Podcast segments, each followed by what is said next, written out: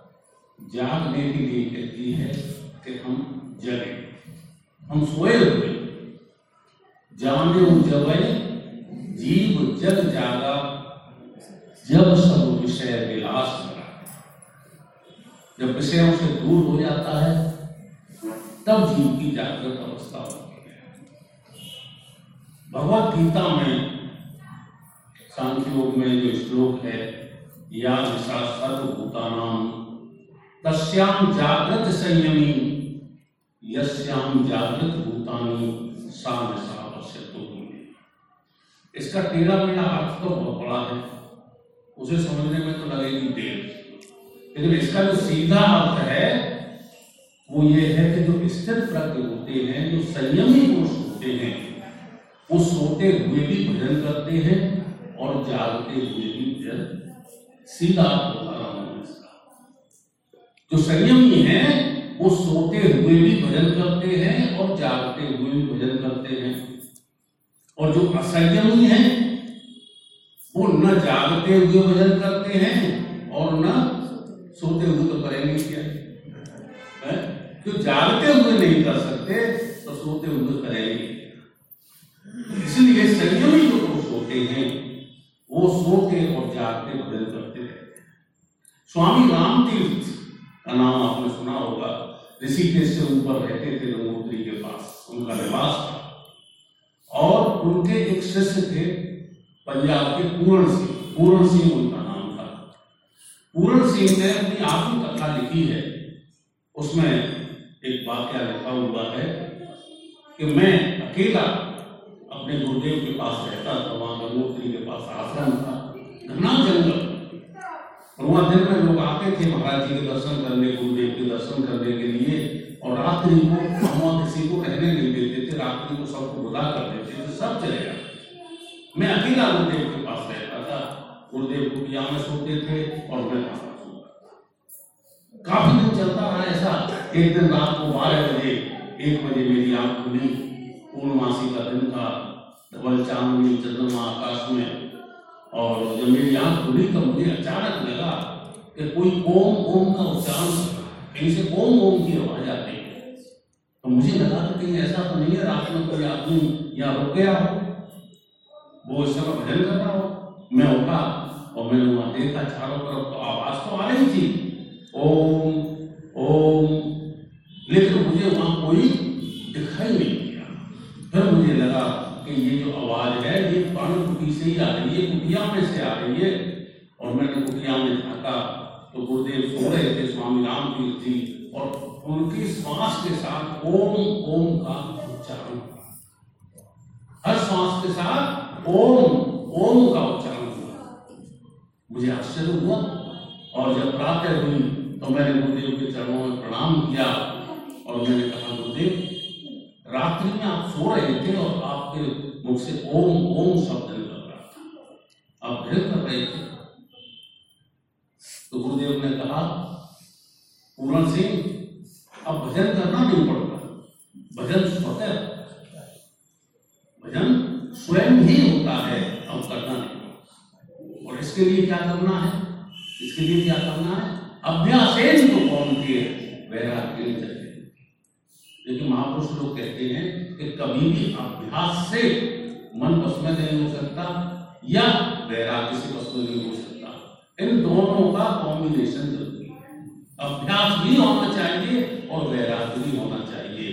अत्यंत कठिन काम, सबसे अगर कठिन काम है इस आध्यात्मिक क्षेत्र में तो वो है मन का वश सबसे कठिन काम और अर्जुन का यही प्रश्न है मन जो है प्रमाथी परवग्रणम बड़ा बलशाली है प्रमथनशील है? वायु को वश में करना शायद सरल हो सकता है, लेकिन मन को वश में करना अत्यंत कठिन है, और भगवान ने इस बात को स्वीकार किया है। देखिए, स्वीकार किया है। अर्जुन की इस बात को और कहते हैं असंशय कहा तुम्हारी बात में संशय नहीं है, तुम्हारी बात सच है। मन को बस में करना, असंशय महाबाहो मन को बस में करना अत्यंत कठिन लेकिन ये अभ्यास और वैराग्य से बस में हो सकता है। एक जर्नलिस्ट थे हिंदुस्तान टाइम्स के मिस्टर वाजपेयी। बड़े विद्वान थे। पहले उनके प्रवचन भी आते थे बहुत पहले, और वो पत्रकारिता में चले तो हरिद्वार के एक बहुत बड़े संत जो कर पाते थे। हाथ में ही भोजन लेकर करते थे और हाथ से ही पानी पीते थे। उनके पास कुछ भी नहीं था कितना भजन किया उन्होंने, चौरासी आसन लगाते शरीर जो रबड़ जैसा हो गया। ऐसे विशिष्ट मान, बड़ा अभ्यास किया उन्होंने, बड़ा भजन किया। और वाजपेयी जी ने एक बार उनका इंटरव्यू दिया, चले गए चरणों में प्रणाम करके उनके चरणों में बैठ गए। हम महात्माओं का इंटरव्यू लेना भी आसान नहीं। अभी क्रोध न करते नुकसान आ जाए पहले वाजपेयी जी ने लिखा है कि मैंने पहले तो उनके चरणों की सेवा की। और जब देखा कि हाँ अब ये मुझसे खुश हैं। तब मैंने कहा, महाराज, एक प्रश्न पूछना था कि हाँ पूछो पूछो, आप बचपन से अभ्यास कर रहे हैं भगवान के, भजन का चौरासी आसन लगाते हैं आप। आप मुझे केवल एक बात बता दीजिए, क्या मन बस में हुआ? उनकी आँखों से आँसू आ गए।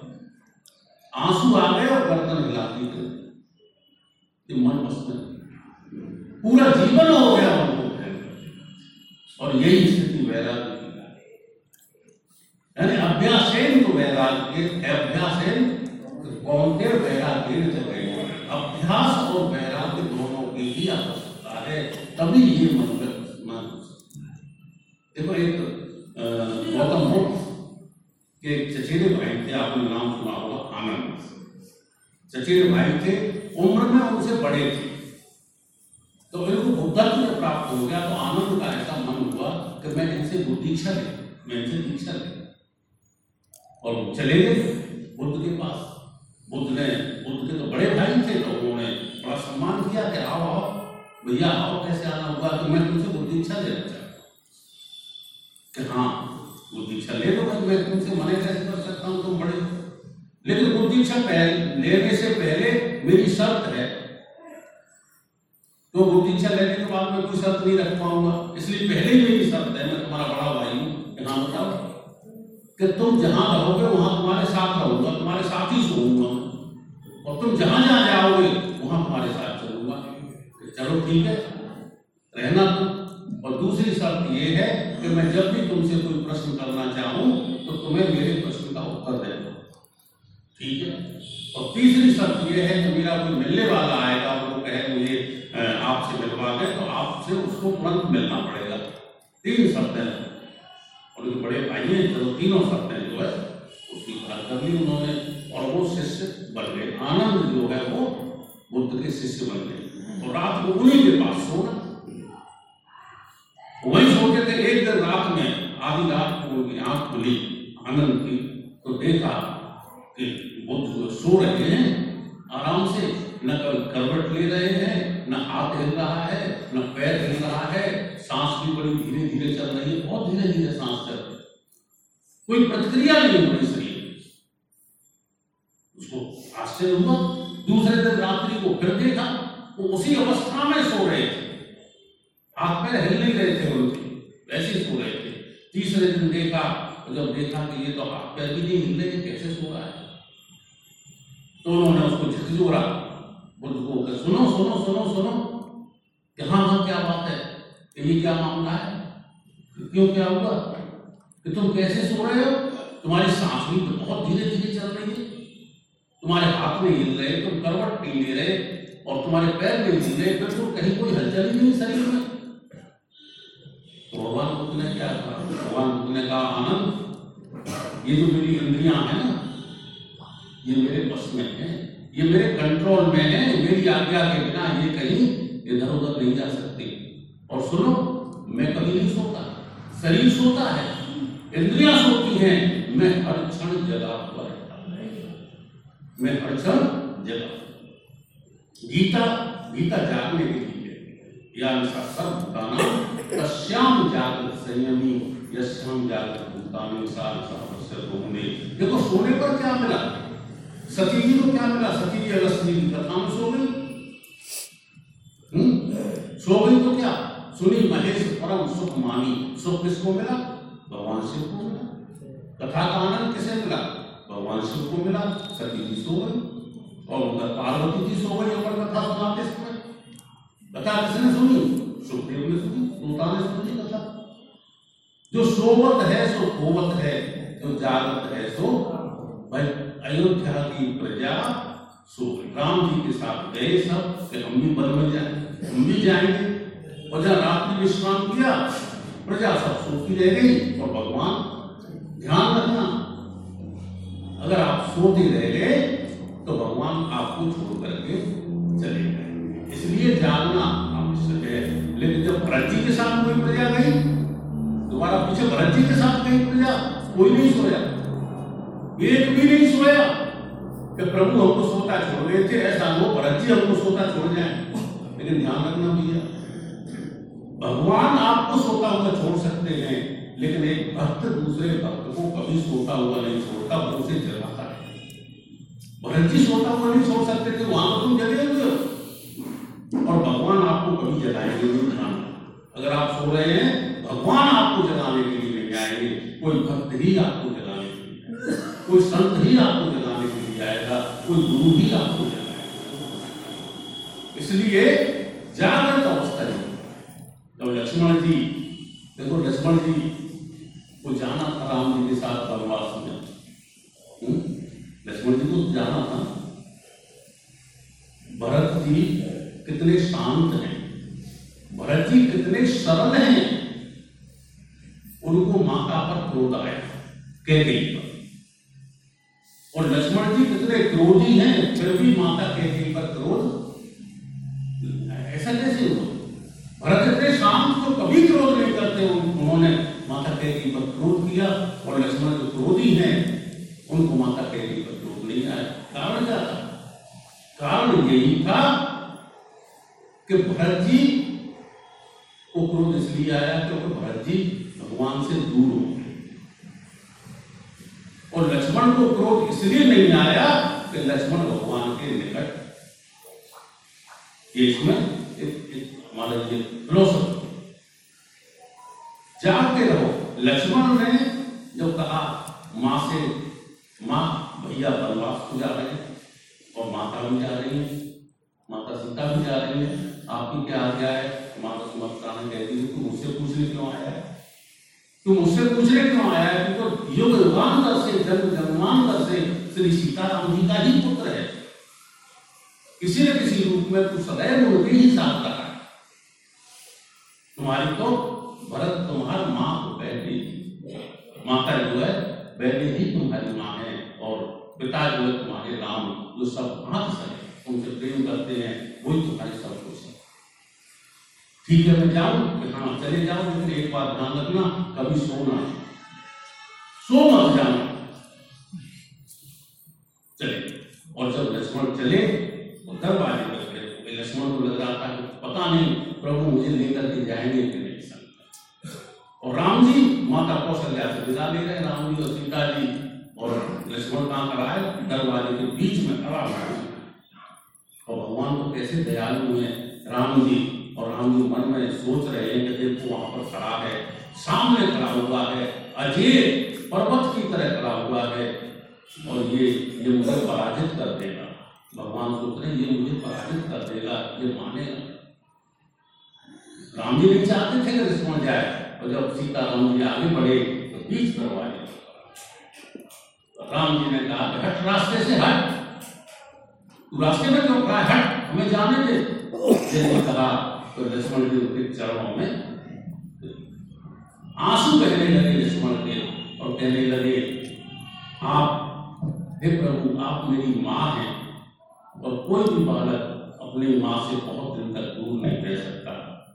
आप मेरी माँ हैं, मैं आपके साथ और राम जी कैसे मने कर राम जी का साहस नहीं हुआ तो उनको पता था कि मैं पराजित हो जाऊँगा, लक्ष्मण का इतना प्रेम है कि मैं इसे जीत नहीं पाऊँगा। और फिर राम जी एक शब्द नहीं बोल पाए और लक्ष्मण। यह ऐसा का नाम मेरा समय इतना ही था। तस्याम जागृत संयमी यस्याम जागृत भूतम ये बात और बड़ी मुझे अच्छी याद आई एक एक मिनट ये था एक दो मिनट आपको पंद्रह मिनट तो वेस्ट हो गया नौ मिनट है एक जगह भागवत कथा चल रही थी और एक बाबा और नाती कथा सुनने के लिए आ गए नाती भी आया बाबा भी आया जैसे ये आते हमारे दिनेश नाती को ले करके और सामने ही बैठते हैं और जैसे ही कथा शुरू हो व्यास कथा शुरू करें तो बाबा नींद आने लगे बाबा सोने लगे और जैसे ही सोए बाबा सामने ही वैसे बैठे व्यास जी के। व्यास जी ने बच्चे को बुलाया कि सुन सुन, इधर आ। व्यास जी के पास बच्चा पहुँचा कि हमारा देखो तुम्हारे बाबा सो रहे हैं। जगाओ तो फिर मैं क्यों जगाऊं तो बस व्यास जी ने उसे वहाँ से लेके दस का नोट दिया उस बालक को ले, दस रुपए ले और इसको जगा अपने बाबा। तो वो गया, उसने बाबा को जगाया। व्यास से जगा उस दिन कथा हो गई दूसरे दिन फिर वो बाबा नाची आके कथा में फिर बाबा सो गया। बाबा सो गया तो व्यास जी ने कहा जगा ऐसे तो क्यों जगाऊं इधर आ तू। व्यास जी ने कहा, तू जगा ऐसे तो क्यों जगाऊं तू सो रहा है तो तो मैं तो दस रुपये नहीं मिलते वो तो कल दिए वो तो कल दिए थे। ये तो अच्छा है दस रुपये अब तू जगा के तो मैं नहीं जगाऊँगा बाबा ने घर चलते समय मुझे बीस रुपए दे दिए थे तो मुझे जगाना होता है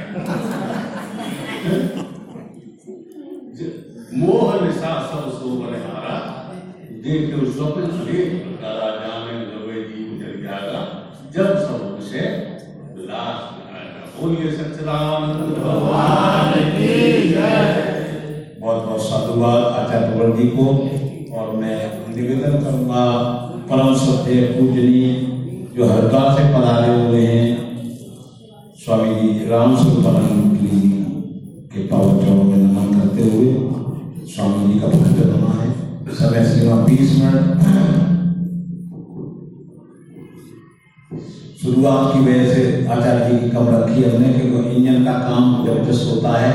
और मेरा निवेदन, ऐसा विद्वता तो वो है कि जो शुरुआत की गई है और उसी पर ही मंडन करते हुए विद्वानों का होना चाहिए प्रवचन। ये नहीं है जो शुरुआत हो रही है उसी विषय पर बोले आगे बढ़ा करके तो एकदम विषय को बढ़ता चला जाए स्वामी जी का प्रवचन। तो तो, ओ,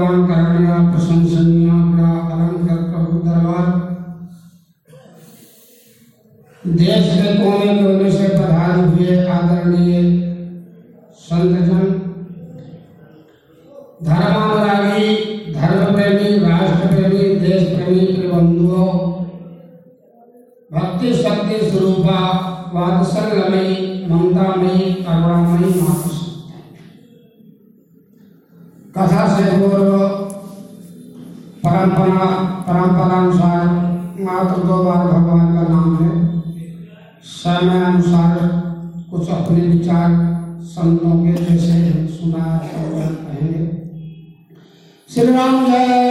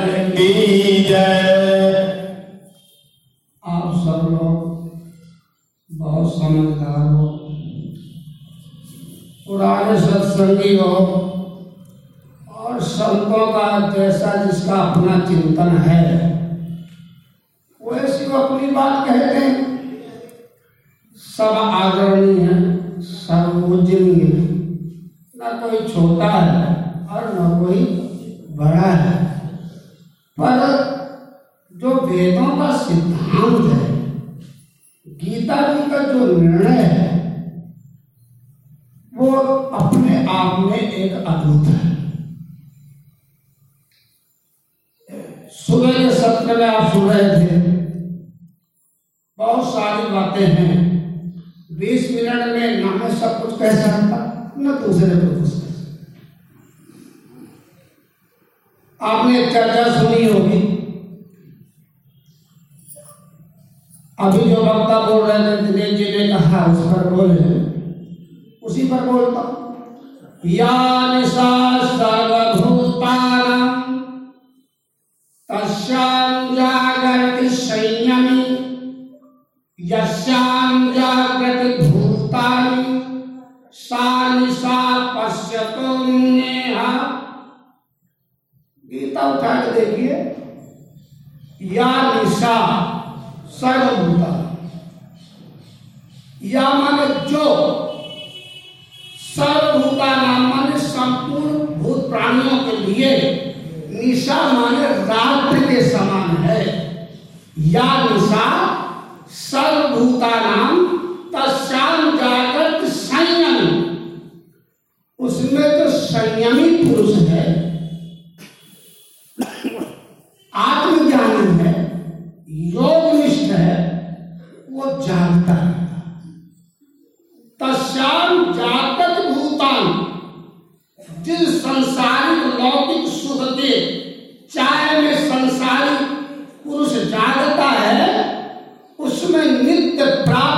परमानंद को बोलो, वो सोता उसके अर्थात रात के समान सोता का मतलब ये नहीं जो सोता। जो मोह निशा में सो रहा है, सारी समस्याओं की जड़ क्या है? अविद्या। अविद्या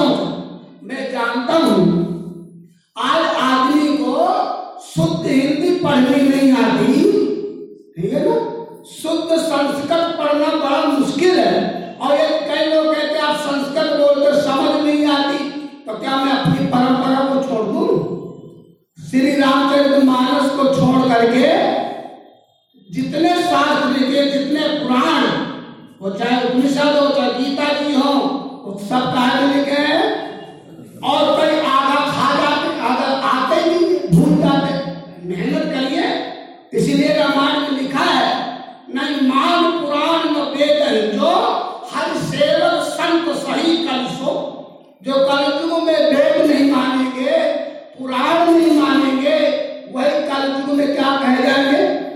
मैंने नहीं का मुझसे मत नफरत करना। मैं तो सुनाने वाला हूँ। मैं तो जो ऋषियों ने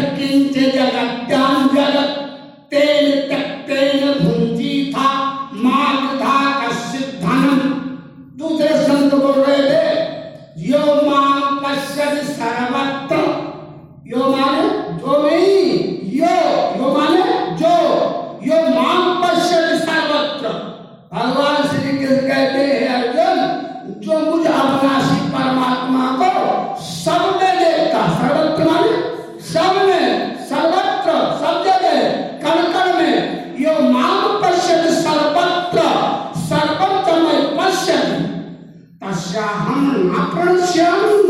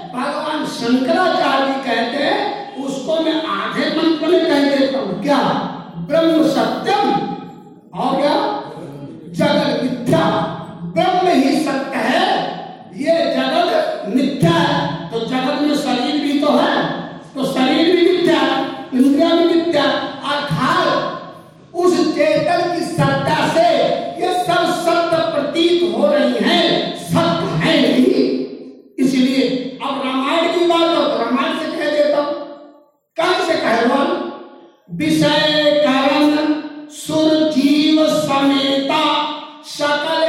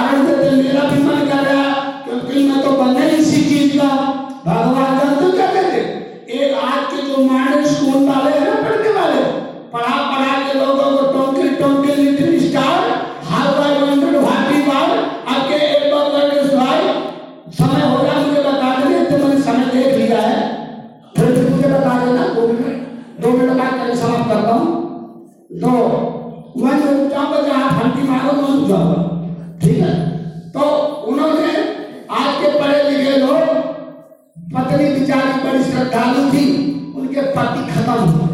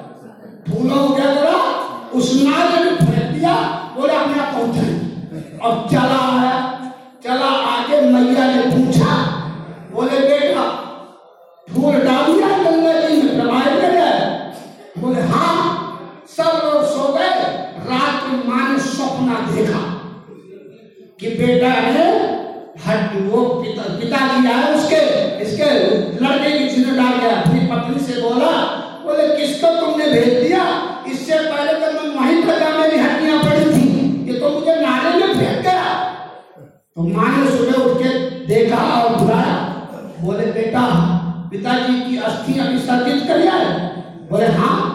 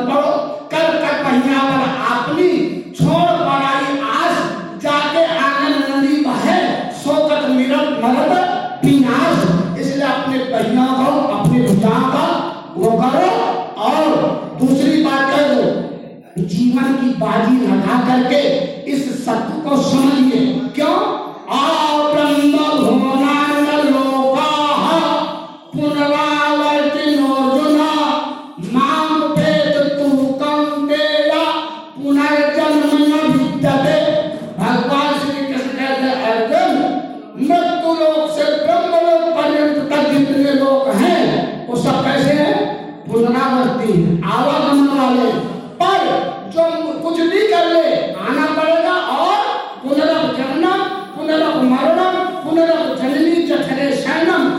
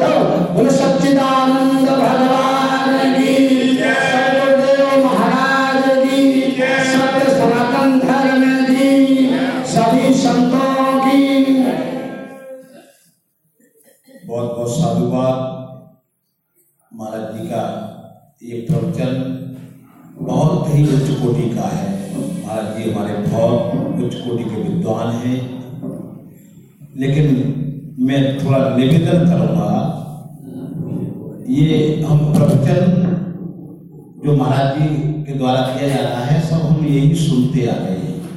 लेकिन ये सम्मेलन का मेन उद्देश्य ये है, सिद्धांत एक ये होता है कि उस दूध में मक्खन है, घी है, सब कुछ है। लेकिन उसकी एक विधि बताई जाए।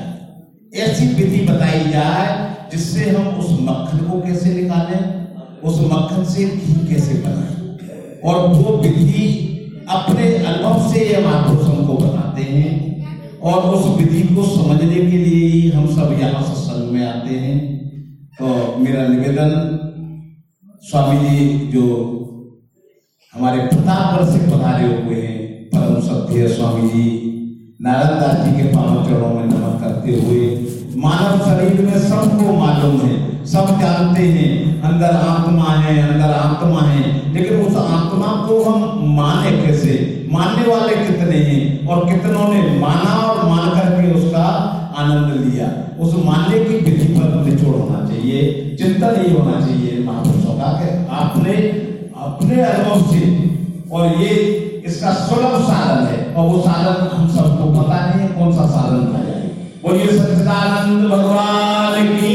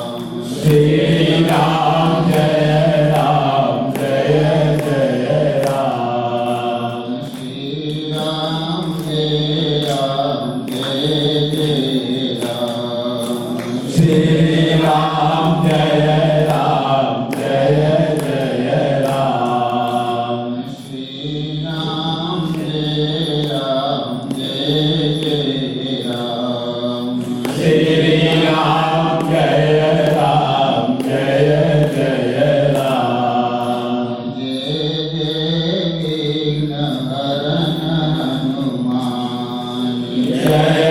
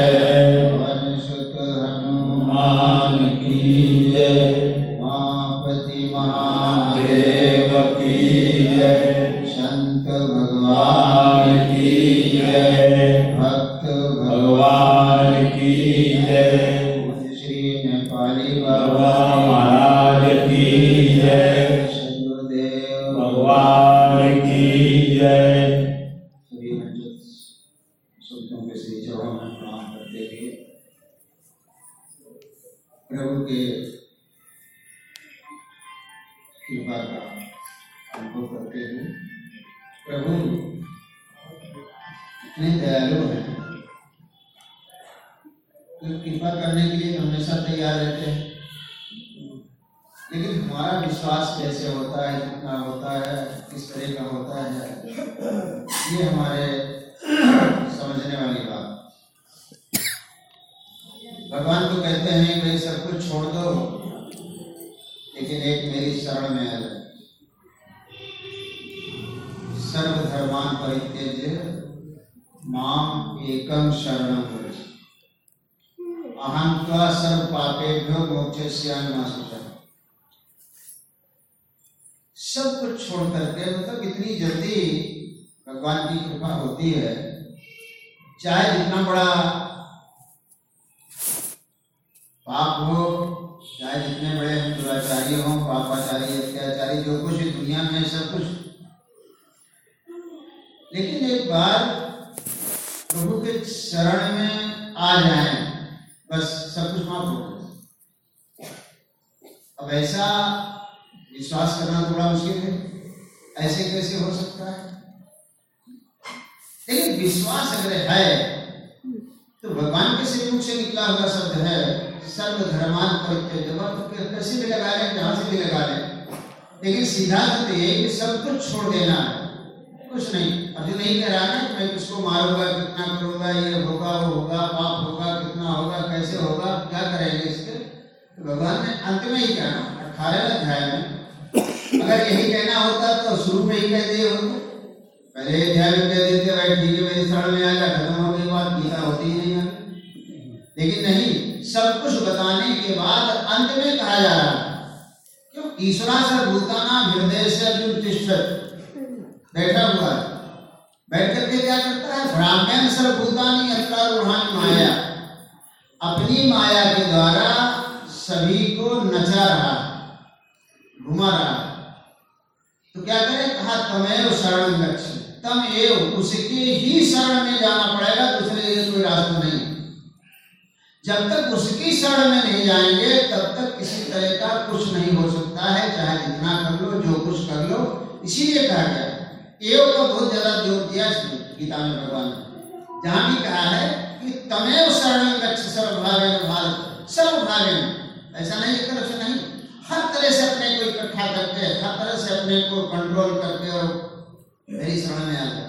तो अहम तो सर्व पापेभ्यो दुनिया के जितने भी पाप हैं, सबसे मिटा देने के लिए तैयार लेकिन ये कहाँ विश्वास हो पाता है? अर्जुन ने कहा, महाराज, ऐसे कैसे हो सकता है? कुछ तो होगा।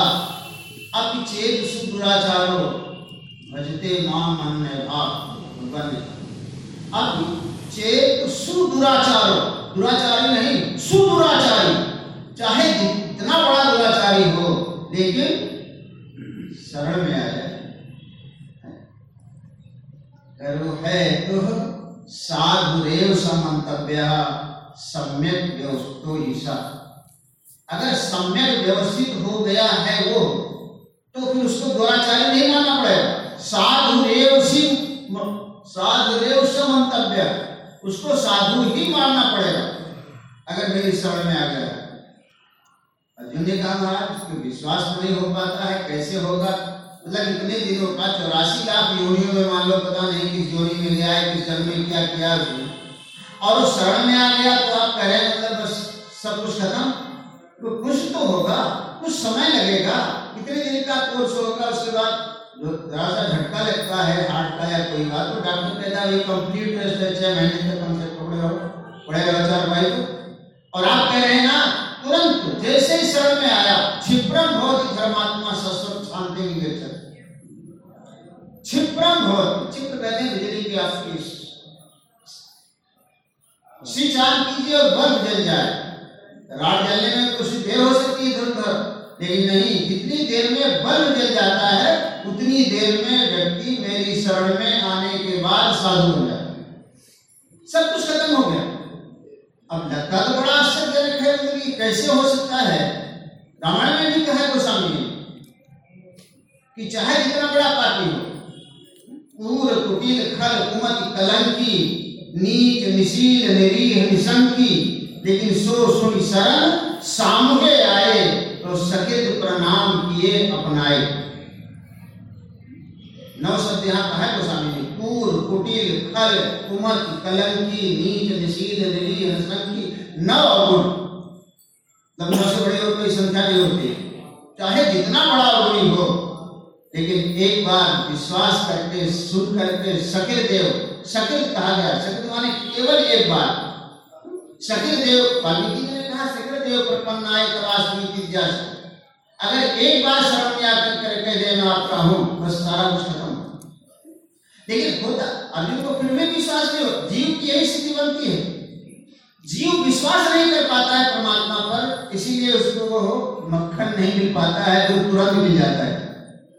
ये मक्खन वही है, एक बार विश्वास करके। भगवान कह रहे हैं लेकिन फिर विश्वास नहीं हो रहा। अर्जुन कहता है, महाराज, कैसे हो सकता है मतलब ऐसे?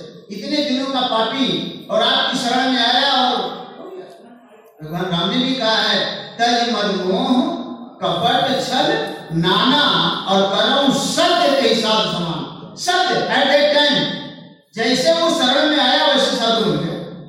मतलब तुरंत बदल गया। अर्जुन ने कहा, महाराज, फिर कैसे? भगवान ने कहा प्रैक्टिकल बताऊँ? बोलो भक्त से थ्योरी तो समझ में नहीं आएगी। प्रैक्टिकल क्या है? तो भगवान ने कहा, देखो, एक कोई बहुत बड़े सेठ थे, उन्होंने अपनी शादी नगर सेठ हो गए, बड़े मेहनत की उन्होंने, कई साल रात दिन याद करके नगर सेठ बन गए।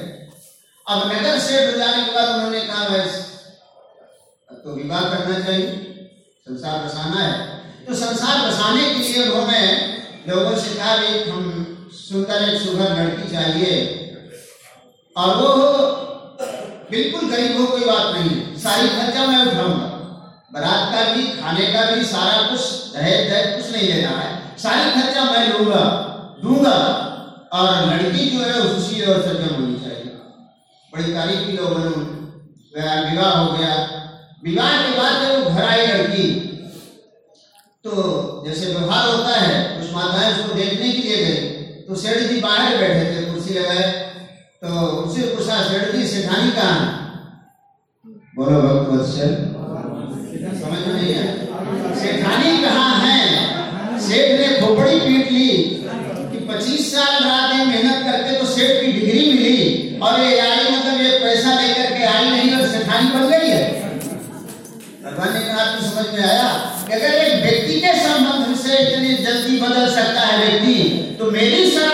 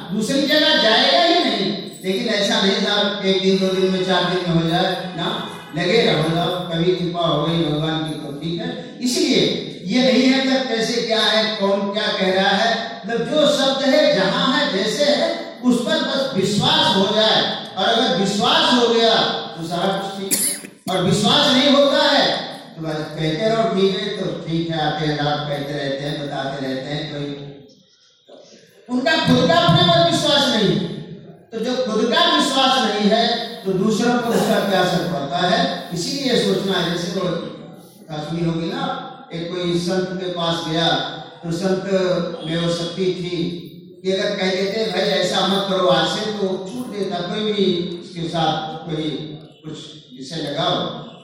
तो एक माता जी थी, एक अपने पोते को लेकर के जाती थी।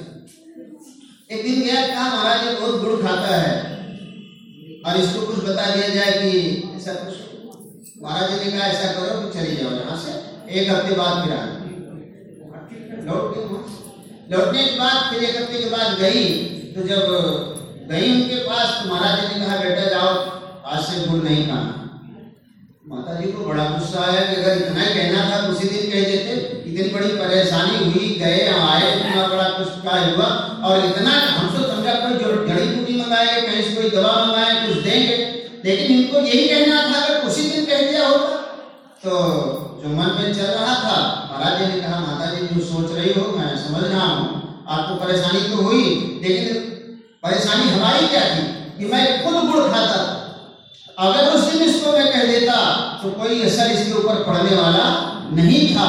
इसीलिए एक हफ़्ता मैंने खुद गुड़ छोड़ करके अभ्यास किया कि अब तो मैं गुड़ नहीं खाऊँगा। तब जब मुझे विश्वास हो गया कि अब मैं गुड़ नहीं खाऊँगा, मेरे अंदर से वो विकार निकल गया आज मैं गारंटी के साथ कह सकता हूँ कि कल से गुड़ नहीं खाएगा और नहीं तो हम अगर, जैसे ना, किसी के बेटे को डांट रहा था पिता, देख, नालायक बीड़ी पीता है अंदर तू, फेफड़ा खराब हो जाएगा, ये होगा होगा, उसने कहा, पापा जी, आप तो गांजा पीते हैं, मैं बीड़ी भी नहीं पी सकता हूँ।